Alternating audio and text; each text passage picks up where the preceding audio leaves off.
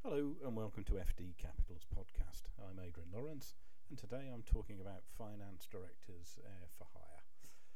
Um, so, um, finance directors, they're the unsung heroes of many businesses, often working behind the scenes. They're responsible for the financial health and strategy of a company.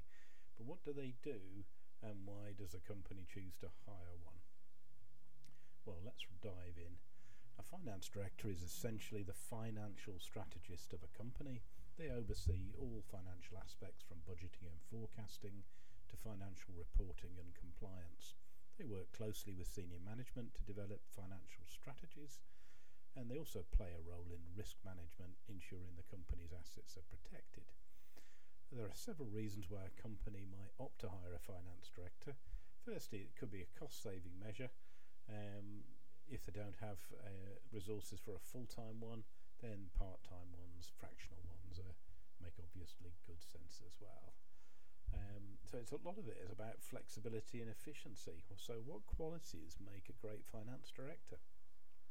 Well, first and foremost, a great finance director should have strong financial acumen and technical expertise.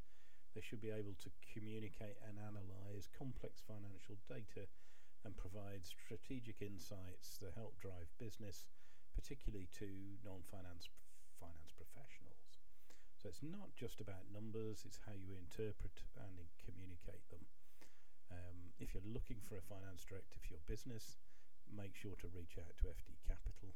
Uh, we're a leading London-based recruiter of finance directors, part-time, full-time, and interim. We'd love to hear from you. Uh, and our website can be found at www.fdcapital.co.uk. Um, we do hope you'll reach out and we'd love to work for you in the near future. Have a great day. Thanks for listening.